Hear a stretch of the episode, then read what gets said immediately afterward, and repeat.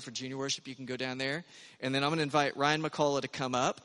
Hopefully you saw Rob's email earlier this week, but Ryan's been a member of our church now for about a year, I think, give or take. And uh, Lord's done an incredible work in his life. We're excited to have him pick back up in, in Mark, where we've been and preach. So, Ryan, brother, thank you. Thank you, sir. Thank you. Uh, so, as I was preparing this, uh, one of the things that I felt God kind of showing and saying over and over and over was stick to the script. And then something like that just happened, where we get to see David present, again, just very slowly, I don't know if you, you subtly, humbly say, We have our child back here. She's not here this morning. I'm recovering. And I just, as I'm standing over here waiting to come up, dealing with my glasses fogging up because I'm sweating, I just sensed God kind of say that this is an opportunity for us to recognize that as a church, we get the opportunity to be a part of the blessing of what they as a family are doing. And I know we know that, but our family's been blessed to be around other families, help as they have adopted. And oftentimes we think it's the parents and the adopted child that kind of gets the most attention. And what kind of goes unseen is that everyone in the family is part of this blessing, this opportunity to be a blessing. And I say that to you this morning because probably many of you are the Sunday school teachers or the leaders in other areas to their whole family. And entering into and praying for and ministering to their children as a whole in this situation is huge. It really is. So, um, I don't know. It's off script. I don't know if it's worth anything, but there it is. Uh, so, before we get there and go any further, uh, let me introduce myself and what we're talking about this morning, okay? Um, you'll see some slides that have come up that will be put up. And if you go ahead and put slide number one up, hopefully this will give you some idea, a little bit of who I am. Um, yeah, those are, those are his slides. Those aren't my slides. I guess I could repreach his sermon. Not near, oh, look, that's my family. There you go. Okay. Um, so my name is Ryan McCullough. Uh, we have been here as members of this church about a year. Uh, the reason I'm preaching this morning, I don't know if you guys know this, is when you get your welcome packet, um, some lucky new member gets a golden ticket and gets to preach and ours happened to have the golden ticket in it, so that's why I'm preaching this morning. Actually, that's not true. Uh, if you know Rob at all, your pastor, uh, you know that he has this ability to see people and have a belief for how they can fit within this body of Christ and serve. Be a blessing. Okay? uh, Steve and I were joking beforehand uh, that this is going to happen regardless if you talk with him. If you were to, you know, show up new here and he were to ask, so who are you and what do you do? And you go, man, I really love butterflies. He would go, we've been thinking about starting this butterfly ministry about the gospel. And we think that ah, you'd be perfect for that. Would you come to this meeting with me and the elders? And you know, it's like, it's that sort of thing. That's, that's what Rob is. It's what he does. It's amazing. Uh, so I have been uh, blessed by that. Our family has been blessed by that. So that's part of why I'm here. Not only that, there is some history to this. Um, my wife and I are native Oklahomans. We met uh, in college, got married. Family came along shortly after that. Um, and we have as a family, been part of ministry for a long time, about 25 years. I've been youth pastor, college pastor, associate pastor, church planter, pastor, back to associate pastor, um, camp pastor. Then I was a teacher at a Christian school for a while, then a teacher in a public school for a while, and now I work naturally at the state capital of Oklahoma. I don't know how that happened, honestly, but actually I do. I showed up to church here, and about two weeks later, I got a job at the state capital of Oklahoma. So something to look forward to as well if you're a new member. Um, we don't pass those out. I, we don't make any promises for that either. I'm just saying. Um, so here's here's kind of the thing. Um, I'm not currently in full time ministry, and there's a reason for that. I think the reason for that is because I just about allowed ministry to take away my faith in Jesus. I'll say that real slow again. I just about allowed ministry to take away my faith in Jesus. Here's what I mean by that 25 something years doing ministry, trying things, trying to do what we felt God was calling us to do, and you, you just keep hitting resistance. Obviously, it's a broken world. And I slowly began to forget or not trust, more like it, that God really was going to do the things that He promised to do. And so I would try to do it in my own strength over and over again. And when you attempt to do what only Spirit of God can do, it leads to burnout and despair, in my case, depression. And even though I would never say it out loud, um, I was practically living as if I was the hero of this story that was being told and not Jesus. And so, for six years, I've not been in ministry per se. And, and we could have that conversation about, you know, hey, teachers and ministers. And I believe that and I've seen that, and that's amazing stuff. It really is. Uh, but for myself, it really has been an opportunity to breathe and worship. And Northwest has been a part of allowing me and our family to do that. So, if nothing else, if I get this opportunity to put this microphone on, and by the way, I feel bad for Rob when he comes back next week because this thing's going to be so stretched out, it, will fall off of him. I have a giant head and he does not. Um, I just want to say thank you. Thank you to all that um, have been a part of helping us grow and heal and recover and um, really allow me to, to worship again. Okay? So thank you for that. All right.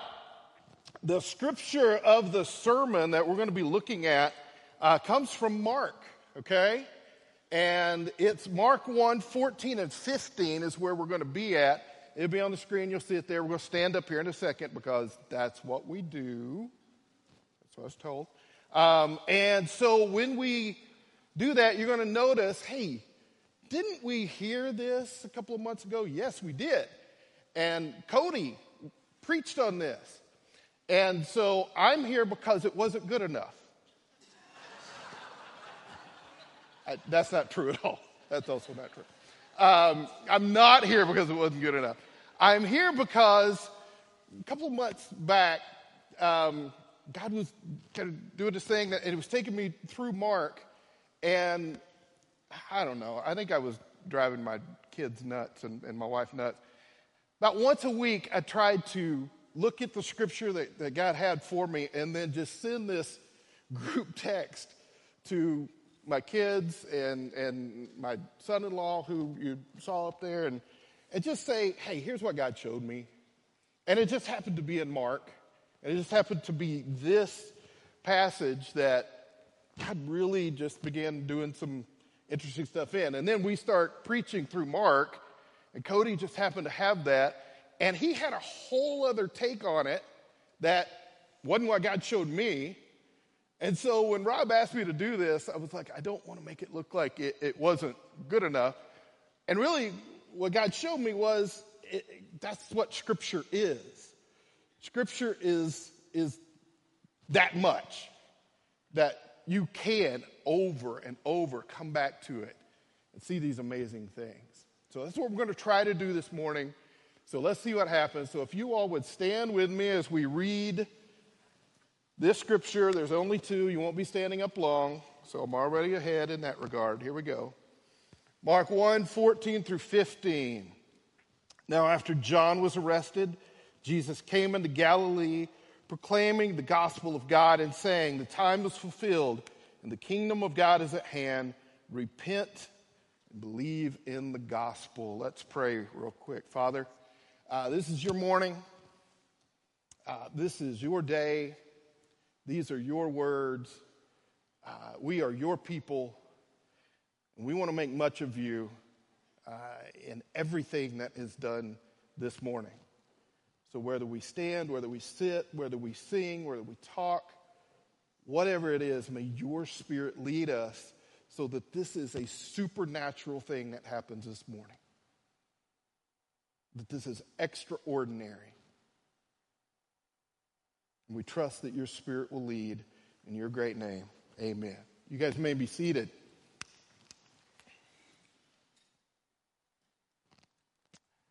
Jesus is coming off of some things in Mark. And I don't know about you guys, but uh, one of the things that happens with me is when I binge watch things. So I like to binge watch things a lot now, especially with streaming. And I don't always get to finish something that I start. I'll come back to a couple of months and go, oh, yeah, I never finished that thing. And it's always great because when you start the new episode, it's like they know this is the case. So they've always got that previously on part where it kind of catches you up on everything throughout the season. I don't know, I'm probably the only one in here like that. And, and it shows you everything up until that point. And you go, oh, yeah, I remember that part. And I remember that thing. Well, that's what we're going to do now, kind of for Mark, okay? And everything that happened in the first 13 verses before we get to verse 14. Mark begins with John the Baptist proclaiming Jesus' coming ministry. So this, this dude, John the Baptist, shows up. He's the cousin of Jesus, and he is proclaiming that the Messiah, the one they've been waiting for, is coming. Then we see Jesus show up at his baptism. And again, I love the way that, that Rob described this, that for Mark, as he's writing, which again really is is the Apostle Peter's perspective of the story of Jesus. Um, everything, there's not a whole lot of detail with some of these things. Some stories there are, some there aren't. And like the, the baptism of Jesus, like, yeah, he was baptized and it's all good. And, you know, it was pretty much it. Very, very Twitter version was the way that Rob said it, which I, I think is true. And so at his Baptism after that, it says, oh, he's led into the wilderness to be tempted. No details, really. Oh, yeah, there's some angels there that took care of him. No details. Just to show there's some really crazy things happening, but we're going to get to some other parts that are more important, maybe, for Mark. But that temptation happens by Satan. And then we see Jesus being ministered to by the angels. And then coming off of that is where we see here in Mark 14. And it begins by him mentioning that John had been arrested. He established John, started talking about John, and now says that John has been arrested. What's the importance of this? Well, obviously, there was a personal relationship that Jesus had with John. But it seems that there is something that happens when John is arrested that kicks this public ministry, at least from this perspective of this gospel, into happening. And we see Jesus, because this happens, show up at Galilee, and he begins by saying and giving his first sermon. Okay? His very first sermon. It's kind of like his rookie card. Jesus' rookie card is what we're looking at here. Very, very valuable, big deal, okay? So, what does he say? He arrives in Galilee. Mark says that he proclaims the gospel of God. He proclaims the good news of God. And he does that by saying this He says four things. The time was fulfilled, and the kingdom of God is at hand. Repent and believe in the gospel. Four things. The time is fulfilled. I don't know if we have those slides that we could be putting up, please. The kingdom of God is at hand. Repent, believe in the gospel. So these are the four things that he says in this sermon. Now, again, is this a Mark, you know, Twitter version? Probably. But these are the four bullet points of what he's saying. And these four things are broken up into two categories, okay? The first two, the time is fulfilled, the kingdom of God is at hand, are descriptive things. Things that he is describing that has happened in the past or is currently happening at the moment. And then prescriptive things repent, believe in the gospel, which are to say, because of the first two things that we see here, here are the pieces that you're now to take, to respond, to do. I'm prescribing you to do these two things. What I want to do this morning kind of break these four things down. I want to look at them. I want to see Northwest Baptist here on July 9th, 2023. Oh, man, 2023, that's crazy. Um, what does this mean? What does Jesus preaching this sermon to us mean today? And I'm going to give us an opportunity to repent and believe in the gospel at the end of this this morning. Okay? So let's begin with the kingdom of God. Uh, sorry, let's begin. Let's go back to the beginning. The time is fulfilled. Every weekday morning at 6 o'clock a.m., my alarm goes off. Okay? Because uh, I'm a normal human being, I reach over and I turn it off immediately. I do not hit snooze. Only pathological, psychotic, anarchist hit snooze. Are there any snoozers here this morning? This will be part of the response that Jesus needs to heal this morning. I, so one of the fun things is on there's some days that I get to sleep in or whatever, and and my wife has to get up early. She's a snoozer. She will snooze that alarm three, four times. And I'll ask her, why do you do that? Well, I set it early because I have this way I wake up.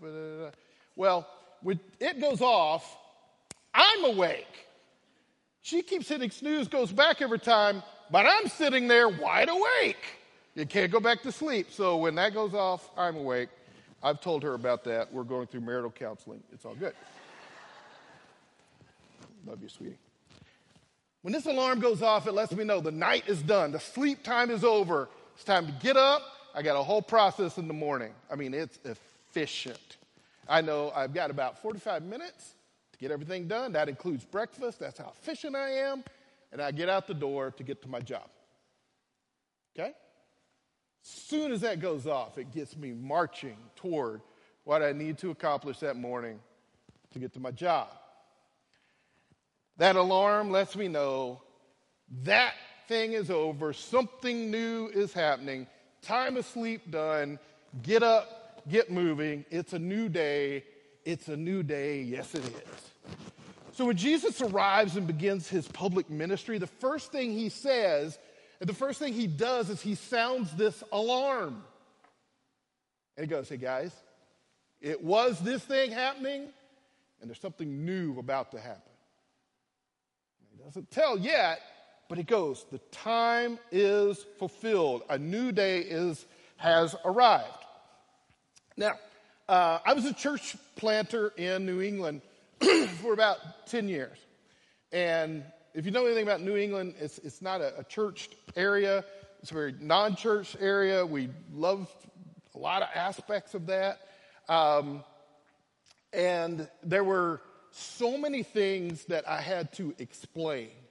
Church words that we use and throw around all the time that just sound, you know, we understand what they are immediately. We got it. And working with our friends and, and family in New England, I would have to explain, you know, what does it mean? What do you, you keep saying saved over and over again? What does that mean? I was like, you don't know what that means to be saved. Okay, so I'd have to think about, well, what does this mean? And I'd have to explain it. Well, this morning I'm going to try to kind of hone my own skills here and not use as many church words and explain, maybe to some of you, that this is your first time here. You, you don't know anything about this Christianity thing. This may be a brand new thing going on. So I'm going to try to give you in, in terms that hopefully you can understand and relate to. At the same time, understand many of you grew up here, have been here. This is, this is your thing. So, to put this in Christian understanding, okay? Jesus is saying it's time for the new wine to be put into the new wineskins. You understand that biblical reference. Uh, one covenant is being fulfilled, new one's being started. The time has come to make old things new. All right? Now, maybe you're here and you don't have that Christian history, you don't quite understand this. Let me put this in some terms maybe you understand. This is like Bruce Buffer showing up at the UFC event, coming out, taking the microphone, and going, It's time before the two UFC fighters come out and fight. Okay? It is like uh, Nicole Kidman coming out at the AMC movie theaters, okay? And right before your movie, she comes out and she tells you that somehow heartbreak feels good in a place like this. And when you see that, you're like, oh, the movie's about to start now. Yeah, we're getting really close. Or it, it, it's like on your iPhone when the notification comes up and it says, hey, there's a new episode of Ted Lasso you can watch. Okay? You get, you know, hey, it wasn't there, now it's there. Something new is happening. Really good stuff. And Jesus is saying it's time for something new to happen. The time is fulfilled. What's this new thing that's happening? It's the second descriptive part. The kingdom of God is at hand. The kingdom of God is at hand. So in 1987, a long time ago, I was in the seventh grade. Uh, I lived over in eastern Oklahoma. Uh, played sports growing up. Basketball was kind of the, the sport that uh, we had. My, my little school actually didn't have a football team, so we played basketball. And in 1987, everything changed. Now, this may have changed uh, longer or, or at a different time for schools around here, but over in eastern Oklahoma, it took a long time for things to happen. They just got indoor plumbing like last week. I mean, it was, it was crazy. Um, it, wonderful thing. Um, but in 1987, the whole basketball thing changes because they introduced the three point line. Like, I can remember coming out to basketball practice the first time, and literally, they had just painted that three point line that went around up the top of the key, all the way around to the side. Pretty amazing. And it changed the whole game. We, we played the first game that had that in it, our little seventh grade team buddy mine, Stephen Coffey, made the three, first three pointer in, in the history of my little school. But we didn't know how much it would change everything. I'll tell you how much it changed everything. A couple of years ago, uh, I was uh, asked to coach um, our high school boys basketball team in a, in a Christian school in Florida. And so I started coaching, and I was really excited because they had a, football team as well, and a lot of the football players were to come out to play basketball as well big, tall kids, stocky kids. I'm like, we are going to dominate inside. We are going to rebound everything, which was kind of my thing when I was playing. I mean, look at me, I don't have any other skills really. I just hit people, foul people, and rebound. That was my thing. And so as a coach, I'm like, that's what I'm bringing. And so I show up and I walk in and they're all, you know, lined up here, six four, which for high school basketball is pretty good. Six four, six three, six two, Again, stocky kids, I'm like, we're going to dominate. And then I bring the balls out and I roll them out, and every one of those 6'4, 6'2, 6'3 kids grabs the ball and like gets two feet behind the three point line and just starts chucking it at the basket, yelling, Steph Curry! And they're throwing the ball up, trying to hit three pointers. And I'm like, guys, get closer to the basket. They're like, why? Why? I could get three points for shooting out here. I'm like, but yeah, you hadn't made one in four days, so quit shooting three pointers. Okay? It didn't change anything. They still kept shooting three pointers. It never did get through to them, so I'm not coaching now, probably. Um, Jesus is saying here that he's introducing something that is going to be way different than just introducing a three point line, obviously. He's proclaiming that the greatest shift in human history is happening. He's proclaiming that God's rule over people's hearts is here and now because of what he is about to do. No longer does this relationship with God have to do with outward sacrifices. It is now about what Jesus is about to do. He's proclaiming that he is here to be the ultimate sacrifice for our sins that we suffer from in the past, our current sins that we are complicit in right now, and our future sins that we will commit. Okay. We've hit one of these words that I think we need to define the word sin. You guys have heard Rob talk about this, but again, maybe there's somebody new here this morning that hadn't heard that. The word sin, archery term, when you pull back the bow and you shoot, you have the bullseye you're trying to hit, and every degree off from where you were aiming for in the middle to where you actually hit is sin. Okay, that's the, that's the amount of sin that there is. That's why we use this term to say we're aiming for something, but we miss. So, what is our target? What is our bullseye that we're shooting toward? The holiness of God.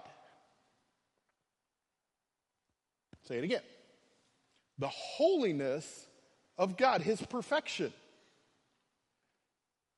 Sorry. His perfection?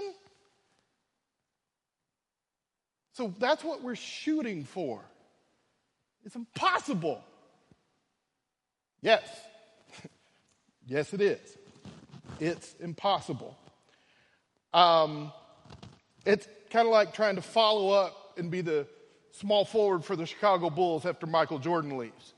Impossible. It's like trying to be the best guitarist from the state of Texas after Stevie Ray Vaughan dies. It's like trying to write the best breakup song or revenge song after hearing Taylor Swift's album. It's impossible. These things cannot be done. You cannot hit the mark of the holiness of God. Jesus knew that. And that's why he's talking about the gospel. And he's using this term, the gospel. And he's saying, this is the thing that's coming. So let me describe what I mean by the gospel. Okay? If you would go to slide nine, please. When I talk about the gospel, I'm talking about four things created, fallen, redeemed, and restored. The gospel message, the good news message, is that we were created by God in his image. As humans, we bear the mark of God. Okay? We were created in his image. Nothing else carries this. Scripture says that we do. Why? Because we were created to know him, to know God, and to make him known. So to know him, and then as we know him, we can't do anything but make him known because we delight in him. He is so good that in that relationship it shines out. We're created to do this, to have this relationship. Problem is, we weren't satisfied with that. We chose, like Adam and Eve, to believe that there was another way that was better than what God promised us in that relationship to know and be known by Him and we went looking for other ways to make ourselves better that put us in control. that allowed us to be the ones to make the decisions, that allowed us to be the ones that set the agendas. Every one of these ways, when we left that relationship with God, created that sin, that separation away from where we were, which was, yes, in that holiness of God, but in perfect relationship with Him. And as we pursue these other things, whatever they may be, if I can get enough money, I'm good. If I can get better relationships, I'm good. If I can get enough likes on Facebook, likes on Facebook, I'm good. Okay?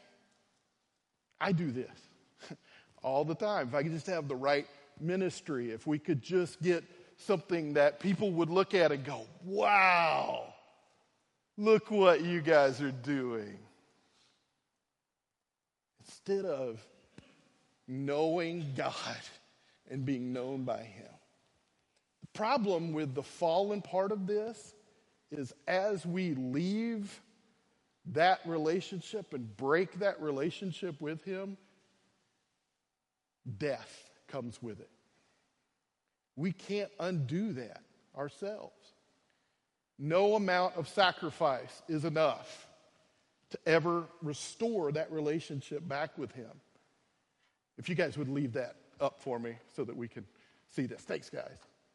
Which brings us to this redeemed, this need of redemption that happens when Jesus, while we were still sinners, came to become sin, to bring us back in that relationship with Him. For those that would see and respond to what He has done in His grace and in His mercy. And because of the work of the cross, He redeems us and puts us back into relationship with God. And not just redeems us, but restores us as well in that relationship so that we can know, be known by God, and shine His goodness, His grace, His mercy wherever we may go. This is what we mean when we talk about the gospel, that being gospel centered is about these four things. Being gospel focused is that we are looking at these four things and that these four things are central to how we make decisions. Where we go, what we do, what we spend our money on, whatever those things are. When we say gospel focused and we use that as an adjective in some way, this is what we're talking about. This is the good news. Side note if you've ever wondered why Christians can be so obnoxious about constantly wanting to tell you about the gospel, it's because it's great news. It's like we can't keep that from happening. When uh, the iPhones first came out and, and I got one, as I'm driving back from the Apple store after bu- buying the iPhone, and I don't talk on the phone, I called four people and texted six other people to let them know I got the iPhone. It was really good news to me. How much better news is this? The gospel, that redemption that comes because of what Jesus has done. So when he says that the time has come, and he says that the kingdom of God is at hand. This is what he's talking about. These are the foundational pieces to the prescriptive parts of what we are to do in response that's coming up next. Okay? So we've got the descriptive. Let's look at what he says in the prescriptive. He says one word repent. I don't know if that's the way you hear it, but that's often the way I hear it. Repent. I want to reframe that because most of you may hear that this morning and you're like, nah, that's not for me, dog. No thanks. You may be hearing that and going, uh, yeah, there, there's nothing that brings me to want that to happen. This prescriptive action that Jesus gives, let's just reframe it for a second. I want to change it, I just want to reframe it. Uh, last year, about this time, I was having some serious pain in my right side. Wasn't anything new, had been happening three, four years. It just kept increasingly getting worse and worse as I went along to the point that I'm like doubled over in my kitchen getting something, and my wife looks at me and goes, You are going to get this taken care of, and if you don't, I'm going to hit you with something hard. okay? She didn't actually say that, but the look said that. Okay? It's like it's time to get this dealt with. And so I've been carrying this pain around for like four years. And I didn't know what it was, and I thought, oh, I'll switch this, I'll drink more water, I'll, I don't know, anything, hoping it would go away. It never went away. And so what she tells me is you're going to the doctor, you're going to tell them everything that is happening in your body, where the pain is, you're going to let them poke around whatever they need to do to get this fixed. So, I go to my doctor, I do what she says, and I lay out. It hurts right here, and it's been hurting for about four years, and I don't know what's going on. And he reaches over and he kind of pushes on the side here, and I go, ah! I made that sound, okay? And he goes, Four years? You've been dealing with this for four years? He goes, I barely touched it. I go, You're very strong, so take it easy. He goes, I'm not that strong, and you got something serious going on here. He goes, We need to have it looked at. I'm going to send you somebody else. I was like, I got to go do this again. I got to go tell him, and he's going to touch me, and I'm going to go, ah. He goes, Yep. And so that's what we did. Week later, same thing, touches me, ah. I got a gallbladder issue. So bad they had to take it out. Okay? So I had to go through surgery to get my gallbladder taken out. In the same way, repentance is recognizing and identifying there's something wrong. Something's not right. There's death in here somewhere. And then addressing it as well. If I would have just identified, yeah, this pain, whew, hoping it goes away, which is kind of what I was doing because I couldn't hide it anymore.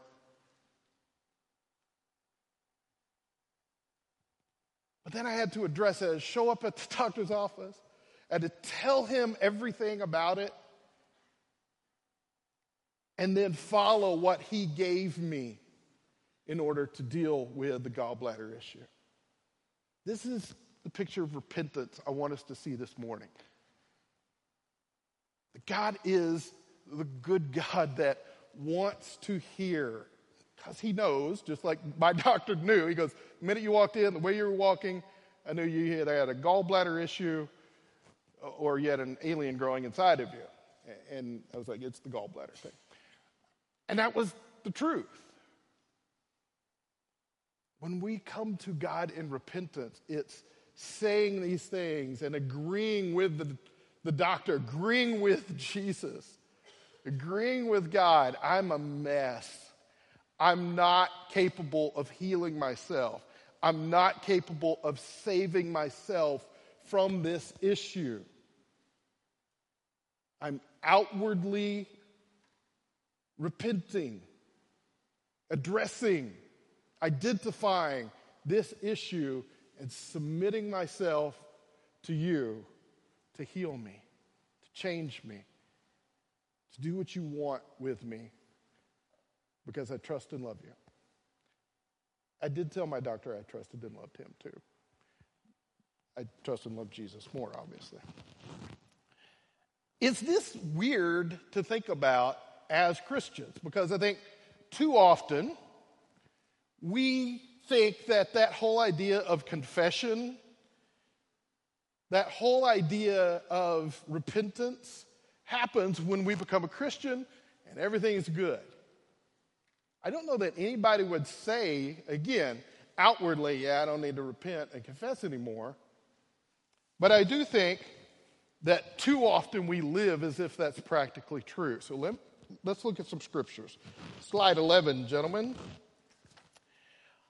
In Colossians, we see the author write this Therefore, as you receive Christ Jesus the Lord, so walk in him, rooted and built up in him, and established in the faith, just as you were taught, abounding in thanksgiving. Colossians 2 6. He's writing to redeemed people and he says, As you've received Christ, how did you receive Christ? By grace through faith. That's how you continue to live in him. By grace through faith. I repent that these things are happening. I'm continually agreeing that you are God, I am not. That is the relationship that we have with Jesus. We walk in him, we're rooted in him. We see this again when Paul goes to Rome as he's wanting to go there in, in Rome 115. He's heading to Rome and he says, I look forward to doing something. What do I want to do? I'm eager to preach the gospel to you who are in Rome. Why is this important? These are people of the church, these are believers. He says, when I get there, let's go play nine holes of golf. Let's go listen to the latest Newsboys album? No. He says, I want to preach the gospel to you. I want to preach the gospel to you. These are already redeemed people. Yeah, we need to hear the gospel over and over and over again. We need to be reminded he is the hero, we are not. Even pastors, even ministers, even church people that have been part of a church for 40, 50, 60 years. We do. We need to hear and continually be reminded here's where I fall short, here's where I'm in need of the grace of Jesus. So, when we believe in the gospel, which is the last thing that is prescriptive that he gives us, it is this repentance in action. It is the identification of the issue, the addressing of the issue, and then the following of what God leads us to do with that issue. So, part of what happened with me as I'm preparing this sermon is that there are some things that God begins to reveal to me that I need to address. So he identifies some things in my life that I need to address. And what this meant for me was that I needed to write a letter to a person. Person in my life that relationships pretty rough right now. And I needed to be able to say some things and that get them out because I'd been running from them. I didn't want to talk about it. I didn't want to think about it. I didn't want to be reminded of it. And in the middle of studying for this, God does this thing where He shows me, yeah, good luck trying to preach this one without actually doing it. So, I have to sit down and write this letter. And I did. And it was hard and it's not nice. And I hope no one ever sees it because I would not only be fired from here and never get to do this again, I'd be fired from whatever future job I may have too. It's that rough and that honest because there's that much hurt there. It was the first step of addressing the issue so that Jesus begin, can begin to take steps to heal me in this situation. Okay? It's not fully done by any means. In fact, literally, um, I just sense Jesus say, get through the sermon, we'll take the next step after that. I hope that's what he says. I hope that wasn't me saying, I just don't want to deal with this anymore. I, I got too much. I'm going to deal with the sermon. It, so we'll see. Okay? But when we wrestle with the gospel, which is what the title of the sermon is, when we wrestle with the gospel and we believe that this is true, then we have to identify what the issues are, we have to address them, and then believing in the gospel is doing the steps that God leads us to, whatever they may be, to move toward healing, to move toward that relationship with Him, being more intimate, being more known, and knowing Him more. You see, too often we are like fans of the gospel. I'm a huge fan of college football. Oklahoma is my favorite team. I could tell you all kinds of details about the history. Uh, I would probably make a pretty good sports talk guy because we could talk about all kinds of good, bad, and the ugly of all kinds of things. And yet, I have never worked out for this team. I've never gone through one training session. I've never put on a jersey or a helmet. I don't know any of the play calls. If I showed up at the facility right now, they would not let me in. But yet I can tell you all kinds of things about it. And too often, I think what the church does, especially the American church, and I say this because I'm part of the American church, is we have a lot of fans and not a lot of players. Fans get upset when things don't go right, right? We get upset. Players don't get as upset, at least outwardly. They may in private, but a lot of times they're keeping their cool. They got to, you know, whatever. But fans are short for fanatic, which simply means we have an unclear understanding of everything that's going on, I think, at times. And here's the thing this gospel invitation is to believe, to take the jersey, to be part of the action of the gospel, to move forward in the action of the gospel, to apply the gospel to your life. You see, it's more than just giving the gospel so that those that aren't saved can be saved. That is a huge part of it. And if you're here this morning and you heard those four things of the gospel and this sounds good to you, this is a great morning to come and hear more about that and give your life to Jesus. But it doesn't end there with the gospel and when the, we just get to slap it as an adjective onto things. We continue to live in the gospel. So, what is our invitation this morning to believe in the gospel? I think it is a couple of things. And I'm going to ask you to be a part of this in just a second in a way that you may think is kind of weird. That's okay. When we believe in the gospel, it means that we are looking at our life and asking God, where are the areas that your gospel needs to be and needs to take an active role? What I'm going to ask you to do here in just a second is to simply bow your head and pray with me. Man, I hope God gave this to me. I think He gave a set of questions that as you pray, I'm just going to ask. And we're going to see what the Spirit of God does with it.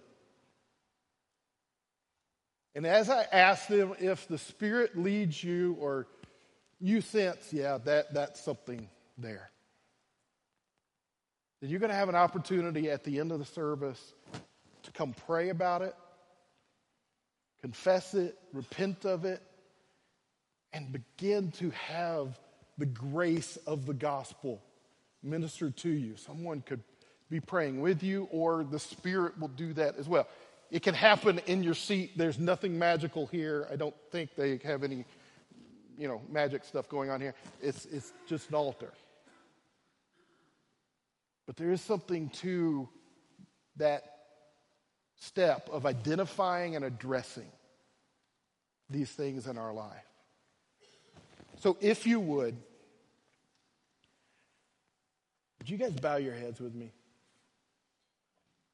Just in a prayerful heart, hear these questions that I believe God has given me to pray about, to consider. And in your heart, would you just say, Are these true, Jesus? Do I need to deal with these things, Jesus? I really couldn't say. I'm going to begin personally in this area. What are areas that you need to apply the gospel to? Are you having a hard time moving on from a situation or still not forgiving yourself because of of a mistake, a missed opportunity, or a hurt that you have caused? Are you hurt by someone else and what they have done to you? Have you begun to ask God to walk through that hurt and allow you to see these situations in light of His grace? I'm going to talk to families for just a second and ask these questions. Dads, how would your wife answer if you asked her if you were loving her as Christ loved the church? Are you reflecting the gentleness and goodness of our Heavenly Father to your children? Moms, are you feeling that it is your job to fix everything and everyone? Have you practically moved God off of his throne and begun to do his job for him? Sons and daughters, are there steps in your faith that need to be taken? Do you need to communicate the love and appreciation that you have for your parents in an outward, verbal way? Are you wishing away this time of life so that you can quickly get to another time of life when you have more control and are in charge? Church community. Are we a community of faith that marginalizes certain people that come into our church because of our preferences? Do people who are single or of color or not native English speakers have a different experience at Northwest Baptist than those of us who experience Northwest Baptist with our families? Why is that the case? Do the songs we sing or the places we sit or the ways in which we communicate keep certain people from entering more fully into this precious community of faith? Are we truly salt and light to Oklahoma City and not just on our special weeks of Champs Camp or Mission OKC? If this church ceased to exist, would this community be thankful that a piece of land will no longer, will, will now be available to get tax revenue from? Or would they grieve the ways in which the community will have to replace the areas that the church was minding the gap by meeting the needs of those who needed it? American church, have we communicated that fitting into culture is more important than what we know to be true as we have pulled our punches on areas of truth when it comes to dealing with sin and its effects on our communities? Have we tied the gospel to ideologies, political positions, or philosophies that cheapen or negate the effects of the gospel? Is the culture and routine of the church higher priority than connection and relationship with God Himself? Has being right replaced accepting the righteousness that God gives us by grace? Have we allowed moral outrage to be the engine that moves and motivates us and not the love of and for God and our neighbor? As you continue to pray, hear this that the work of the gospel, the redeemed and the restored parts, allow us to not have to be defensive about answering these questions. In fact, in, in Romans 12:3 it says this, for the grace given to me I say to everyone among you not to think of himself more highly than he ought to think, but to think with sober judgment, each according to the measure of faith that God has assigned. We're encouraged to ask difficult questions like this and to think with sober judgment of the gospel. This is wrestling with the gospel. Whatever the situation is, Jesus will redeem it. If this morning you're that dad that recognizes I've been harsh with my kids, repentance will allow truth to come and to see that belief that Jesus began a work in you and will see your need of repentance, and He'll complete that good work in you by giving you grace, patience, mercy, love for you and your family. If you're this morning and, and we recognize that as a church we do marginalize people, we repent and we believe that Jesus drew us to recognize this need, and He'll give us the grace, wisdom, hope, and love to all and for all that He brings us. If you're here and you're recognizing that I have this desire to be in control and want to be in control of every part of my life, and that I freak out when I'm not in control of it, repent this morning and believe that Jesus is fully in control and gives grace, peace, joy, patience, and understanding in every minute of our life, even when we're walking through the valley of the shadow of death.